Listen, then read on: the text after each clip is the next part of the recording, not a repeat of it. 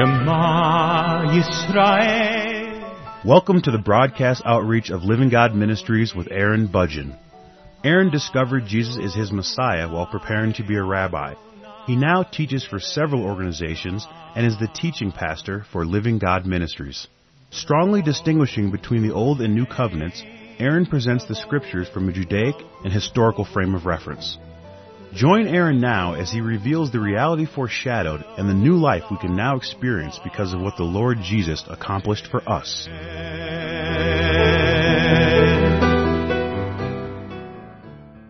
In the previous program, I was talking about Romans chapter eleven between verses twenty-five and thirty-two. And what I was explaining in the previous program was that our God created a new person from the Jew and the Gentile. He initially created humanity through Adam and Eve, but then he eventually created the nation of Israel, and by creating the nation of Israel, he made a division between the Israelites and the non-Israelites. He effectively made the Israelite and the Gentile. The word Gentile meant other nations, the nation of Israel and then the other nations. That's all that the word Gentile means. But that eventually he made a new person in Christ Jesus, a new creation through the Messiah. This is amazing to me. This is truly extraordinary. When you think about what God has now, what He has in the end, to me it's really amazing to look back and reflect on what He truly accomplished and how He accomplished it. What does He have now that He didn't have before? Well, in the new creation, He has a people who want to know Him. He has a people who turn to Him because they want to, because they believe that He is, and they want to know who He is, and that they want to have a relationship with Him. We want to speak with Him. We want Him to speak with us. We want to live our lives with our God with us, and we want to live our lives with God, with what He is doing. We want a mutual experience with our God, and we want Him to reveal things to us that He would never reveal to anyone unless they really wanted to know. He has a people now who truly know what it means to be without Him, and they also know what it means to be with Him. This is especially true for those of us who came to Christ after we spent some time as an adult in the world, after we spent some time being sinners, being wicked and evil and indulging our flesh. Many of us came to the point in our lives when we realized that there must be something more to life than this. There has to be something, because this is not it. This is not satisfactory. There is something that is missing here that is not dealing with the root issues in our hearts. Sometimes when a person comes to faith at a young age, it's difficult for them to consider this. It's difficult for them to embrace this. Sometimes people do come to Christ and then they go out into the world and they live their lives as if there is no God. I can understand that. But there is a difference between those who do live their lives for a while and then realize that there has to be something different and they are confronted with the living God.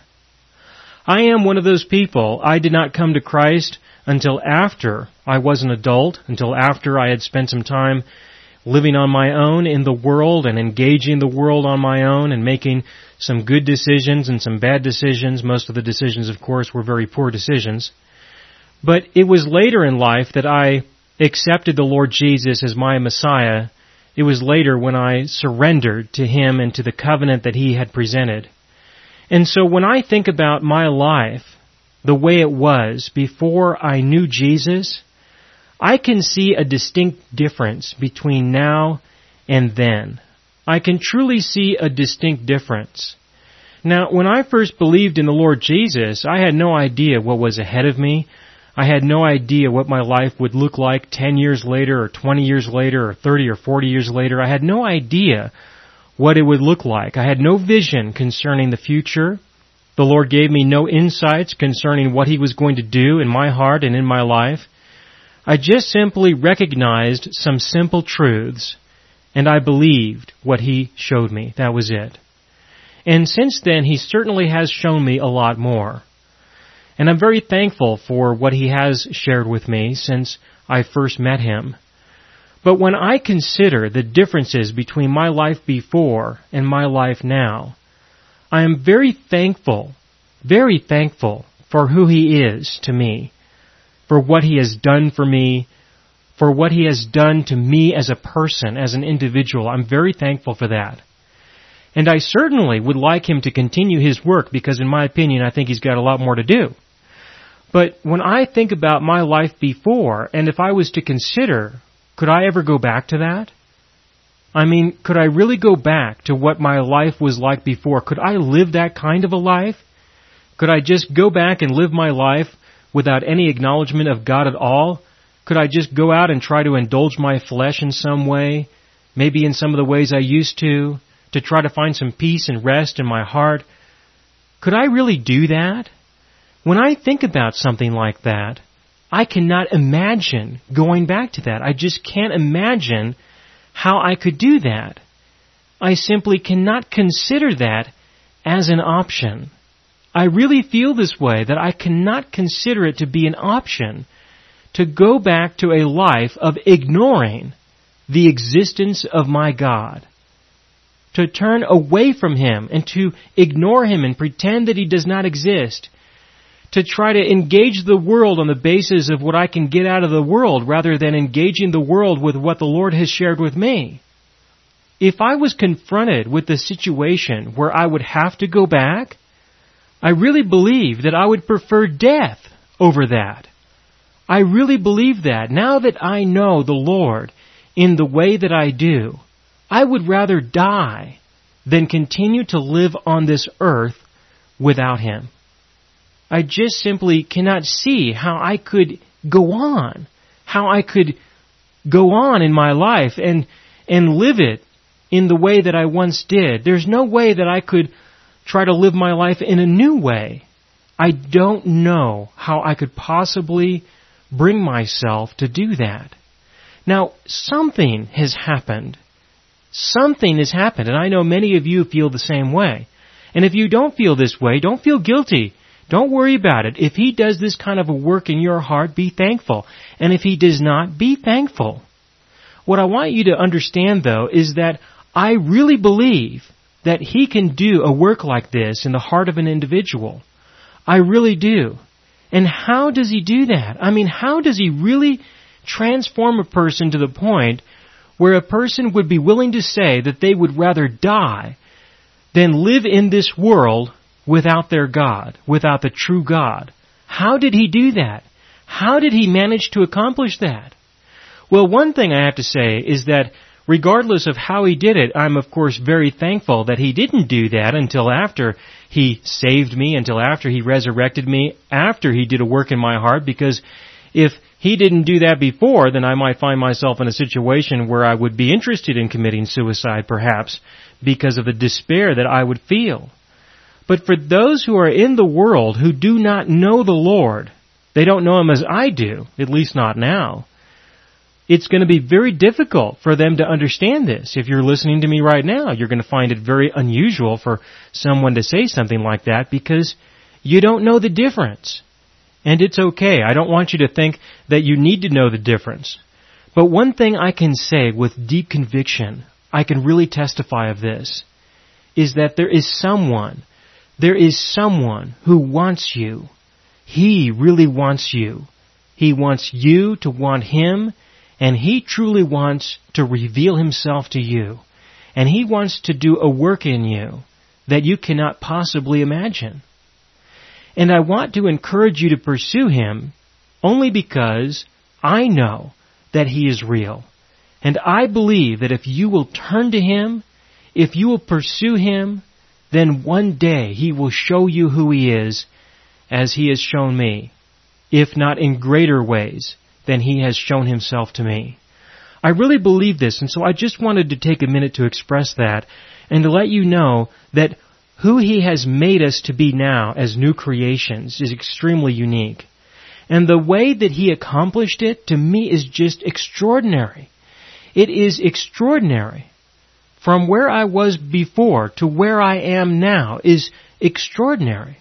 I was once a Jew, someone who was not a part of the Gentile world for the most part, and I experienced the separation that many Jews experience between the Jews and the Gentiles. We know what that's like, to be a part of one group versus another, and that this division was meaningful in the life that I lived. There was something to that, and it did impact the way that I engaged the world to a degree.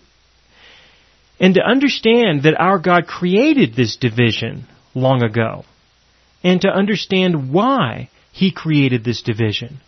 He created this division to answer a question that was raised when He created humanity. I mean, this was thousands of years ago.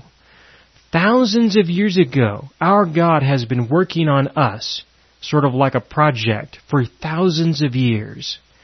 And here we are now, and we can look back and see everything that He has accomplished. Between Adam and Eve eating from the wrong tree, all the way up until today, where people are being born again by the Holy Spirit of God, and they are turning to Him, and they can know Him in a way that Adam and Eve could have never experienced. They could have never turned to their God and said, I know what it is like not to be with You. I know what it's like to be empty, to live a life of despair, to have never known You at all, and to now turn to You by faith, trusting that You will show Yourself. They could have never experienced that, but you can experience that now. This is extraordinary. This is amazing how He has accomplished all of this. In Romans chapter eleven, beginning in verse thirty-three, it says, Oh, the depth of the riches, both of the wisdom and knowledge of God! How unsearchable are His judgments, and unfathomable His ways. What I have just explained to you is such a simple explanation. It is so simple. And sometimes people speak to me and they say, that is just so amazing and so complex at times too. But you know, it really is simple. There are things of our God that are much deeper than this, that are unfathomable, that the revelation of our Lord concerning His judgments and His ways are so far beyond our understanding that for Him to share anything with us at all is truly a moment to be thankful. In verse thirty-four, this is Romans chapter eleven, verse thirty-four, it says, For who has known the mind of the Lord? Or who became His counselor? Imagine that, that first part where it says, Who has known the mind of the Lord? I mean, when I turned to the Lord for who He is, I didn't know what was on His mind. I had no idea what He was thinking. I had no idea what He was planning. I had no idea what He was going to do in my life or what He was going to do in other people's lives. I had no idea. But you know what? It didn't matter, did it? What I knew or what I didn't know didn't matter, because the Lord is the one who is intervening in our lives. He is the one who is making decisions and doing extraordinary things. And we get to participate, that's true. But the results of our participation are nothing more than new opportunities to be thankful for what He does, for how He intervenes, for how He plans, for what He thinks. What He does is truly extraordinary. And who has known the mind of God? I mean, who would have known? Who would have known? Who could have known that me, as just one person, who would have known thousands of years ago that He would do this to one person? And if you consider the enormous transformation that He has done with just one person, then take that and expand it by considering the transformation that He has done in millions of people, perhaps billions of people, what He has done in the hearts of individuals that we may never know about, ever. That when we enter into His presence in the kingdom of heaven, there may be so many people, so many stories. Will there ever be an end Will there, will there ever be an end to the testimonies of people whose hearts have been fulfilled and transformed and changed? Who would have known? But regardless of who knew or who didn't know, it didn't matter, because the Lord knew. His mind is extraordinary, and what He has set His mind to, and what He has followed up with extraordinary action and intervention, what He has done is beyond our understanding. For Him to reveal anything is truly a gift, a gift of God. It says at the end of verse thirty-four, or who became His counselor. You know, I have met a lot of people who really have an attitude towards God. They really do. They have this attitude of, I don't like the way that God has done things. I don't like the world that we have in front of us right now. I, I don't like His gospel. I don't like His requirements that He has asserted to us. I don't like His expectations. I don't like the way that He has presented His covenant to us. You know, people make a lot of judgments against God, as if they know better, as if they know something, as if they would have anything to say about how a person could experience such a transformation in their heart that they would say that they would rather die than to turn away from their God. I mean, who? Who can counsel someone to that extent? Who can possibly sit down with another individual and share great wisdom that they supposedly have that would transform an individual in such a way that they would no longer be anything like who they once were? I have known a lot of counselors, not because I went to go see them, but because I've just simply run into people. And I have encountered a lot of psychologists and a lot of counselors and people who are active professionals who are doing that for a living, and others who would like to, but they can't find a position or they can't start their own practice for whatever reasons.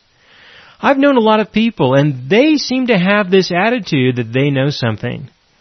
But when you compare what God knows and what He does with an individual with what I have found counselors have done with individuals, there just simply is no comparison. Now, I can appreciate the value of good counsel. I want you to know that when situations come about where I believe it's worthwhile for me to pursue some counsel or some advice from somebody, I don't have a problem looking for it, and I would encourage you to do that as well. But I want you to know that there are definite limitations, definite limitations. But people seem to have this attitude, and sometimes counselors are the ones who have the bigger ego concerning this. People have this kind of an attitude that they don't like the way God does things, or they don't like the way that He changes people's lives, or they don't like the way that He has presented certain things to us in the Bible. They don't really want to use the Bible because they just don't feel that it's applicable for whatever reason. Probably because they don't know anything about it. But my point is, is that people pass judgment on God as if they've got something to say, as if they know better. And they don't. You don't. I don't. No one knows better than God. No one can pass judgment on Him. He is not going to ask any of us for any advice concerning how He is going to cause this world to spin. He's not going to ask anyone's advice concerning how He's going to manage the sun, or how He is going to handle the planets, or the stars out in the universe, or how He is going to manage a blade of grass, or how He will feed the birds of the air. No one has anything to say to Him about these things.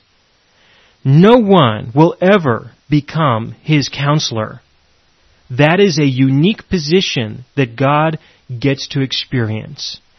In some ways, I can't help but wonder how He really feels about that, because there are times when I really appreciate being able to speak with people who have insights, who have information that I could definitely make use of. I really do enjoy that. And yet He does not get to enjoy that, not in the same way that I do. He is the one who knows all things. There is no counsel for Him. He is the one who counsels. In some ways, that could be a lonely existence. How does He live with that kind of an existence? It's something that I cannot comprehend, that I cannot understand, that I feel for him in some ways. I feel for him because I can't imagine the burden that he must carry, knowing what is going on, understanding what it takes sometimes in order to draw a person to him, for him to see the pain and the suffering that people go through, and then to see people decide to turn away from him. The pain must be extraordinary for an extraordinary God. And how he lives and how he continues to walk on this earth and function and intervene and engage people, to me, is just extraordinary when I consider the scope of that. There is no one who will become his counselor, ever. In verse thirty-five it says, "Or who has first given to him, that it might be paid back to him again?" We have nothing to give to him but ourselves. Absolutely nothing. And when we give ourselves, which in many ways is also nothing, when we present ourselves to him, do we expect anything in return? Does he owe us something? Should he be thankful? Should he be appreciative? Should he give us some kind of a reward of some kind? Is he perhaps in our debt? Is that the case? That he owes us something? That we turn to him and so he had better do something in our lives? Something in our hearts? Absolutely not. No. This decision that we make is a decision to surrender. That's what this is. That is the covenant that he has established. A covenant that we surrender to. There is nothing that we have for him, and yet he has everything for us. Absolutely everything. There is no debt that he pays us. What he gives to us, he gives freely. He described it as an inheritance according to his will. But I want you to see that, especially in Romans chapter eleven, verse thirty-five, where it says, "Or who has first given to him, that it might be paid back to him again?" Who has first given him something so that he will then owe you? Or who has given him something that he can then make use of, and then we can give it back to him and say, "Aren't you thankful? Aren't you happy? Aren't you joyful? Because you created something in me and now I can deliver that to you." It doesn't It just doesn't work that way. There is nothing there at all. For from him, this is verse thirty-six, "For from him and through him and to him are all things. To him be the glory forever. Amen." From him are all things, through him are all things, and to him are all things. In my own personal life, I look at this in this way, that I am from him. He created me, and I became a person when I was born. That is true. In that sense, I am from him. But the day came when I turned to him and responded to the gospel that he revealed to me. And when I turned to him, I saw that he made me into a new creation, and that again, I was through him. I was a new person. I am a new person only because of him. And that this is only because of what he initiated. The gospel is through him. Forgiveness is through him. Resurrection is through him. A relationship, a covenant is through him. And to him, what does it mean to say, "To him are all things"? Well, all things are truly here for him. And all things are here for his purpose. And he uses all things for his purposes. And all things are delivered to him from our perspective, but from him all things are already his. To him be the glory forever. Amen. That is where it ends. It truly ends with a forever of the glory of God. For us, it is a life in eternity, experiencing him in greater ways. But for him, there is an end, where he can be at rest and at peace when he resurrects us and we become one of his children. For us, there is no end to the relationship, and for him as well. But when you consider what he has gone through, when you consider how much time he has spent thousands of years to bring you to this point right now, to say that we have now reached the end so that a new beginning can now be experienced, that is a moment for our God that reveals His glory in an eternal aspect that only those of us who have His Spirit within us can begin to see. So in light of this, in light of the extraordinary God who has revealed Himself to us, who has presented Himself in a very simple way that everyone can understand, at least in the context of an introduction, what should be our response? Our response is very simple. Present yourself. Present yourself to Him. He has revealed Himself and He has called out to you personally through the revelation of the reality that He is. And in response to that, you should just simply present yourself to your God so that He can resurrect you and reveal what He sees in this world through His eyes, what He hears in this world through His ears. And so together, you can engage this world and be a part of what He is doing. And I will continue into Romans chapter twelve in the next broadcast.